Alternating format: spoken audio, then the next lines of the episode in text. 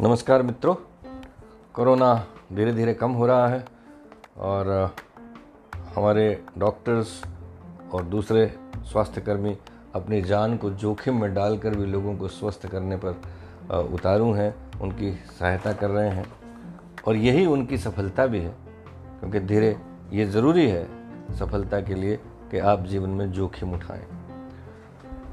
दिनकर जी ने कहा कि तेजस्वी सम्मान खोजते नहीं, गोत्र बतला के तेजस्वी सम्मान खोजते नहीं गोत्र बतला के पाते हैं जग से प्रशस्ति अपना कर्तव्य दिखला के हीन मूल की ओर देख जब जग गलत कहे या ठीक, वीर खींच कर ही रहते हैं इतिहासों में लीक।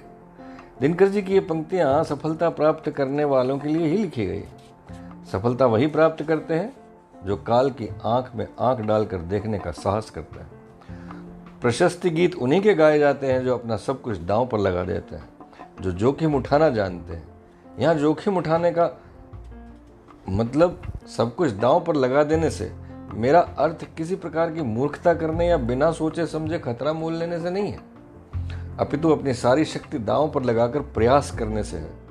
असफलता का एक साधारण सा अर्थ है कि हमारे प्रयास में कहीं कमी रह गई है। एक बार जंगल में कुत्ता घूम रहा था। उसे बड़े ज़ोर की भूख लगी थी। कुत्ता जंगली था और मांसाहारी भी। इसलिए किसी छोटे जानवर की तलाश में था। घूमते घूमते उसे एक खरगोश दिखाई पड़ा। खरगोश बहुत ही प्यारा था। उसे देखकर कुत्ते के मुँह में पानी आ गया। उसने सोचा कि आज तो अच्छा खासा भोजन का प्रबंध हो गया। इतना स्वादिष्ट। भोजन तो कभी कभी ही मिलता। खरगोश ने भी कुत्ते की नज़रों को पहचान लिया और जैसे ही कुत्ता उसकी ओर बढ़ने लगा, खरगोश सरपट दौड़ा। कुत्ता उसके पीछे दौड़ने लगा। खरगोश कभी इस झाड़ी, कभी उस झाड़ी में छिपते छिपाते भाग रहा था और कुत्ता अपने पूरे वेग से उसका पीछा कर रहा था। दोनों पसीने पसीने हो रहे थे और हाँफ रहे थे। इतने में खरगोश अपने बिल के पास पहुँच गया और इससे पहले कि कुत्ता उस पर छलांग लगाकर उसे पकड़े, खरगोश अपने बिल में घुस गया। कुत्ता जीभ निकाल कर बिल के बाहर बैठ गया। खरगोश बोला, सुनाइए कुत्ते महोदय, क्या हाल है? कुत्ते ने कहा, मैं कुछ सोच रहा हूँ। खरगोश बोला, मेरे एक प्रश्न का उत्तर दीजिए। तुम्हारे दौड़ने का वेग मुझसे तेज है, तुम्हारा शरीर मेरे शरीर से बहुत बड़ा है, तुम्हारे कदम मुझसे लंबे हैं, फिर भी तुम मुझे पकड़ नहीं पाए। क्यों? कुत्ते ने कहा, वास्तव में मैं भी यही सोच रहा हूँ। मुझे समझ नहीं आ रहा कि ऐसा कैसे हो गया। खरगोश ने कहा, मैं बताऊँ? कुत्ते ने कहा, बताओ। खरगोश बोला, श्रीमान कुत्ते जी, आप अपनी भूख मिटाने के लिए भाग रहे थे और मैं अपनी ज़िंदगी बचाने के लिए भाग रहा था। You are running for your lunch and I was running for my life जब हम सफलता को इतना महत्व देते हैं कि जीवन मरण का प्रश्न हो जाता है तो सफलता मिलना निश्चित है। सावधान। आपका उद्देश्य इतना बड़ा होना चाहिए कि उसकी प्राप्ति को जीवन मरण का प्रश्न बनाया जा सके। ऐसा नहीं कि आज लॉकडाउन लगना है या कल से लॉकडाउन शुरू होना है तो आज शराब की एक बोतल लेने के लिए आप जीवन मरण का प्रश्न बना दें। एडमंड हिलेरी और शेरपा तेंजिंग जब एवरेस्ट चोटी पर चढ़े तो उससे पहले कोई भी पर्वतारोही उस पर चढ़ नहीं पाया था। वास्तव में, जब पर्वत पर चढ़ाई करने के लिए गए तो उनके साथ काफ़ी लोग थे। यहाँ तक कि कई बार ऐसे मौके आए, जब हिलेरी को साक्षात मृत्यु का आभास हुआ। परंतु उन्होंने अपने उद्देश्य को अपने जीवन का लक्ष्य बनाया हुआ था। इसलिए वे कई बार असफल होकर भी निराश नहीं हुए। और वास्तव में उन्होंने इसे जीवन मरण का प्रश्न बना लिया। आज जब इतने लोग माउंट एवरेस्ट पर विजय प्राप्त कर चुके हैं तो आम आदमी को भले ही यह आसान लगने लगा हो, परंतु किसी पर्वतारोही को पूछ कर देखें तो पता चलेगा कि इस तरह की दुर्गम चढ़ाई में हर पल मृत्यु का खतरा बना रहता है। उसके बाद जापान की महिला जुंग को तबई ने यह कारनामा कर दिखाया और अपने इस प्रयास के दौरान वे इस कदर बीमार हो गई कि उनके दल ने उन्हें वापस लौटने की सलाह दी। परंतु इस सब के बावजूद उन्होंने विजय प्राप्त की। और भारत की पर्व, महिला पर्वतारोही बचेंद्री पाल तो कई बार यह कारनामा करके दिखा चुकी हैं। सबसे अधिक दुस्साहस किया, फूदोर जी ने, जिन्होंने बिना ऑक्सीजन के वहाँ तक चढ़कर झंडा फहरा दिया। एक बहुत प्रसिद्ध कहावत अंग्रेज़ी में है when going gets tough tough gets going जब चलना कठिन हो जाता है तो जाबाज लोग ही चल पाते हैं। एक बार अरस्तु के एक शिष्य ने उनसे पूछा गुरुदेव सफलता के लिए सबसे अधिक आवश्यकता किस चीज़ की होती है?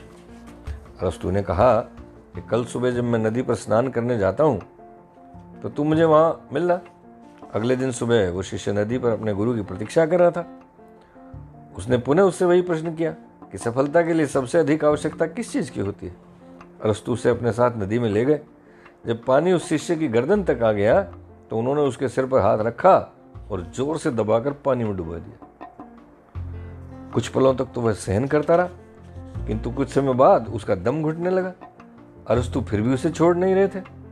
जब सहन करना कठिन हो गया तो उस शिष्य ने पूरा ज़ोर लगाकर अरस्तु को धक्का दिया और पानी से बाहर से निकालकर लंबी लंबी साँसें लेने लगा। अरस्तु उसे सहारा देकर नदी से बाहर ले आए। उस शिष्य को अभी तक समझ नहीं आया था कि गुरुदेव ने ऐसा क्यों किया। बाहर आने के बाद अरस्तु ने उससे पूछा, जब तुम्हारा सिर पानी के अंदर था तो तुम्हें सबसे ज़्यादा किस चीज़ की ज़रूरत महसूस हो रही थी? शिष्य ने कहा कि मेरी सबसे बड़ी ज़रूरत उस समय सांस लेने की थी, ऑक्सीजन की थी। इसलिए मुझे आपको धक्का देना पड़ा। अरस्तु ने कहा कि तुमने अपना सारा ज़ोर लगाकर मुझे धक्का दिया। जितनी चाहत तुम्हें उस समय एक सांस लेने की थी, यदि उतनी चाहत किसी कार्य की सफलता के लिए हो और जिस प्रकार तुमने पूरा ज़ोर लगाकर मुझे धक्का दिया, उतने ही ज़ोर से प्रयास किया जाए तो सफलता निश्चित होती है। कहानी का अर्थ यह है कि अपने जीवन मरण का प्रश्न जब सफलता प्राप्त करना हो जाता है तो सफलता अवश्य प्राप्त होती है। बहुत पुरानी बात नहीं है। भारत के क्रिकेट इतिहास में टेस्ट क्रिकेट में सर्वाधिक विकेट लेने वाले खिलाड़ी अनिल कुंबले वेस्ट इंडीज में मैच खेल रहे थे। भारतीय पारी समाप्त होने की ओर थी और अनिल कुंबले बल्लेबाजी कर रहे थे। इतने में एक गेंद उनके मुँह पर लगी और उनका पूरा जबड़ा हिल गया। चोट अत्यंत गंभीर थी। कुंबले को अस्पताल ले जाया गया और डॉक्टर ने बताया कि उन्हें गंभीर चोटें आई हैं और उनके जबड़े में टांके लगाने पड़ेंगे कई टांके जबड़े में लगे और पूरे मुँह पर पट्टियाँ बाँध दी गई। कुंबले बोल नहीं पा रहे थे, किंतु उनका दिल अपने देश के सम्मान के लिए धड़क रहा था। पूरे चेहरे पर पट्टियाँ बांधे हुए वे मैदान में आ गए। दर्शकों ने तालियाँ बजाकर करतल ध्वनि से उनका स्वागत किया। उन्होंने उसी स्थिति में गेंदबाजी की और न केवल गेंदबाजी की बल्कि भारत को वे मैच जिताकर अपना नाम इतिहास में दर्ज करवा लिया जब भगवान राम ने लंका पर चढ़ाई की तो उन्होंने जीत का आशीर्वाद पाने के लिए युद्ध की देवी शक्ति का आह्वान किया। उन्होंने देवी की पूजा कर उसे प्रसन्न कर, प्रसन्न करने का निर्णय लिया। उसके लिए उन्होंने 108 कमल के फूल मंत्रोच्चारण के साथ देवी को अर्पित करने का संकल्प लिया। राक्षसों को ज्ञात हो गया। यदि राम का यह संकल्प पूर्ण हो गया तो उन्हें शक्तियाँ विजय श्री का आशीर्वाद दे देगी। शक्तिमां राम ने अपने आसन पर बैठकर देवी का ध्यान लगाया। मंत्रोच्चारण के साथ वे कमल का एक एक फूल देवी के चरणों में भेंट करने लगे। जब 107 कमल भेंट कर चुके तो 108वें कमल के लिए हाथ बढ़ाया तो कमल हाथ में नहीं आया। देवी ने उनकी परीक्षा लेने की बात सोची। इसलिए वस्तुतः देवी ने वो कमल वहाँ से हटा लिया। राम व्याकुल हो उठे। और अंततः उन्होंने एक अकल्पनीय निर्णय लिया। उन्होंने सोचा कि मेरी माँ बचपन से उन्हें मेरे, मुझे राजीव नयन कहती थी कि मेरे आँख कमल जैसी।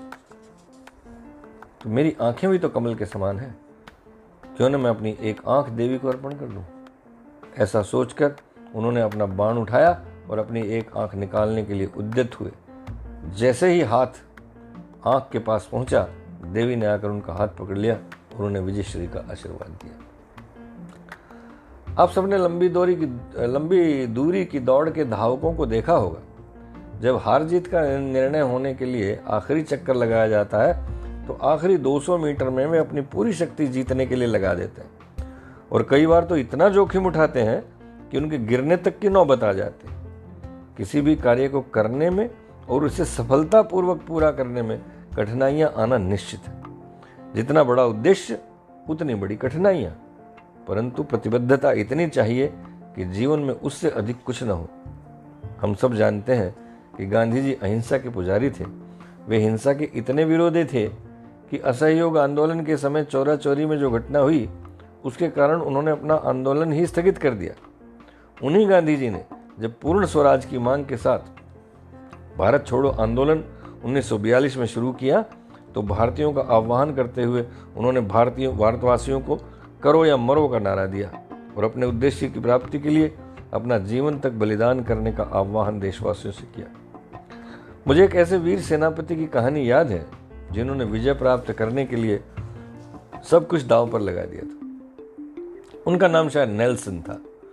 उन्होंने नौसेना की कमान संभाली थी। और रात के अंधेरे में उन्होंने अपने गिने चुने कुछ सौ सैनिकों के साथ शत्रु के देश में प्रवेश किया। शत्रु सेना के मुकाबले उनके सैनिकों की संख्या बहुत कम थी। जब वे शत्रु देश के तट पर पहुँचे तो उन्होंने अपने सैनिकों से जहाज़ से नीचे उतरने का आदेश दिया। जब सारे सैनिक नीचे उतर आए तो उन्होंने आदेश दिया कि सभी जहाज़ों को आग लगा दी जाए। सैनिक उनका आदेश सुनकर अवाक रह गए। आदेश का पालन करना आवश्यक था। जहाज़ों को जला दिया गया। तब उन्होंने अपने सैनिकों को ललकारते हुए कहा, मेरे बहादुर सैनिकों, आप इस समय शत्रु की ज़मीन पर खड़े हैं। आपके जहाज़ आपके सामने जल रहे हैं। शत्रु संख्या में हमसे ज़्यादा है। तो भी हमारे सामने अब केवल दो मार्ग हैं। यदि हमें वापस जाना है तो हमें शत्रु को हराकर उसके जहाज़ छीनने होंगे, या फिर युद्ध में मृत्यु को गले लगाना होगा। कहना न होगा कि सभी सैनिक जान हथेली पर हाथ जान हथेली पर रखकर लड़े और अंततः विजय श्री प्राप्त कर ली। महाभारत में देवव्रत ने अपने उद्देश्य की पूर्ति के लिए न केवल जीवन भर अविवाहित रहने का संकल्प किया, अपितु तो अपने जीवन की आहुति इसी उद्देश्य के लिए दे दी और भीष्म कहलाए। अर्जुन ने अभिमन्यु की हत्या के लिए जिम्मेदार जयद्रथ का वध करने के लिए अपनी जान तक को दांव पर लगा दिया था। वास्तव में पुराने समय में जो प्रतिज्ञा की जाती थी, उसका अर्थ यही था कि सब कुछ दांव पर लगाकर अपने उद्देश्य की पूर्ति की जाए। घटना एल्फ्रेड पार्क इलाहाबाद की है। एक क्रांतिकारी को उसके मित्र ने धोखा देकर वहाँ बुलाया था। उसकी प्रतिज्ञा थी कि वह अपने देश की स्वतंत्रता के लिए अपने जीवन का बलिदान दे देगा, किंतु अंग्रेज़ों के हाथ नहीं आएगा। पार्क में आने के बाद उसे एहसास हुआ कि उसके साथ धोखा किया गया है और उसे चारों ओर से पुलिस ने घेर लिया वह एक पेड़ के पीछे से पुलिस पर गोलियाँ चलाने लगा। उसका निशाना अचूक था। हर गोली के साथ एक अंग्रेज़ सिपाही धराशायी हो जाता था। धीरे धीरे उसकी गोलियाँ समाप्त होने लगी और अंततः उसके पास केवल एक गोली बच गई। उसने वंदे मातरम का उद्घोष किया, रिवॉल्वर अपनी कनपटी पर रखा और गोली चला दी। उस वीर ने मातृभूमि के चरणों पर अपना जीवन न्यौछावर कर दिया। अंग्रेज़ों की अब अब भी हिम्मत नहीं हो रही थी कि उसे छू पाए। धीरे धीरे अंग्रेज़ पुलिस वहाँ तक पहुँची और उस शहीद के पाँव में तीन गोलियाँ मारी। जब वह नहीं हिला तो उसे मृतक समझकर उठाया गया। वह शहीद हो गया, लेकिन अंग्रेज़ों के हाथ नहीं लगा। आप जानते हैं कौन था? शहीद चंद्रशेखर आज़ाद, जिसका उद्देश्य था आज़ाद रहना और मातृभूमि को आज़ाद करवाना। इसी प्रकार हम सब जानते हैं कि अंग्रेज़ी हुकूमत के कान खोलने के लिए भगत सिंह राजगुरु सुखदेव ने असेंबली में बम फेंका वे चाहते तो मौके का लाभ उठाकर भाग सकते थे, परंतु उन्होंने अपने उद्देश्य को अपने जीवन से ऊपर रखा।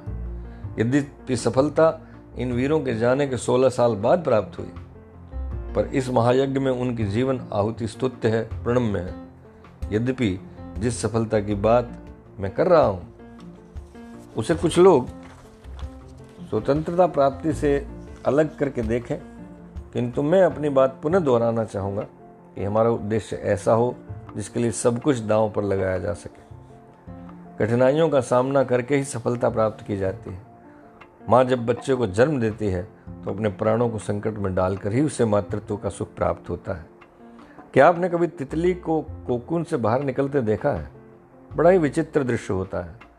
कोकून से निकलने के लिए उसे असह्य पीड़ा को सहन करना पड़ता है। किंतु यही उसकी सफलता है। यदि हम कोकून से निकलने में तितली की मदद कर दें तो वह कभी उड़ ही नहीं पाएगी और कुछ देर बाद ही मर जाएगी। अतः यदि हमें सफल होना है तो जोखिम उठाना ही पड़ेगा। जोखिम उठाने में असफलता के जितने अवसर हैं, उससे अधिक अवसर सफलता के होते हैं। याद रखिए, नेल्सन मंडेला यदि जोखिम न उठाते तो आज दक्षिण अफ्रीका स्वतंत्र न होता। हमारे स्वास्थ्य कर्मी यदि जोखिम न उठाते तो इतनी भयंकर दूसरी कोरोना की लहर को रोकना असंभव था। हम एक बार फिर अपने स्वास्थ्य कर्मियों को प्रणाम करते हैं, उनकी स्तुति करते हैं, उनका वंदन करते हैं और इस आशय के साथ कि उनका जोखिम उठाना भविष्य में मानवता के लिए लाभदायक होगा। इसके साथ ही आज का पॉडकास्ट समाप्त करते हैं। अगले सप्ताह फिर मुलाकात होगी। बहुत बहुत धन्यवाद। Subratri Cempaka.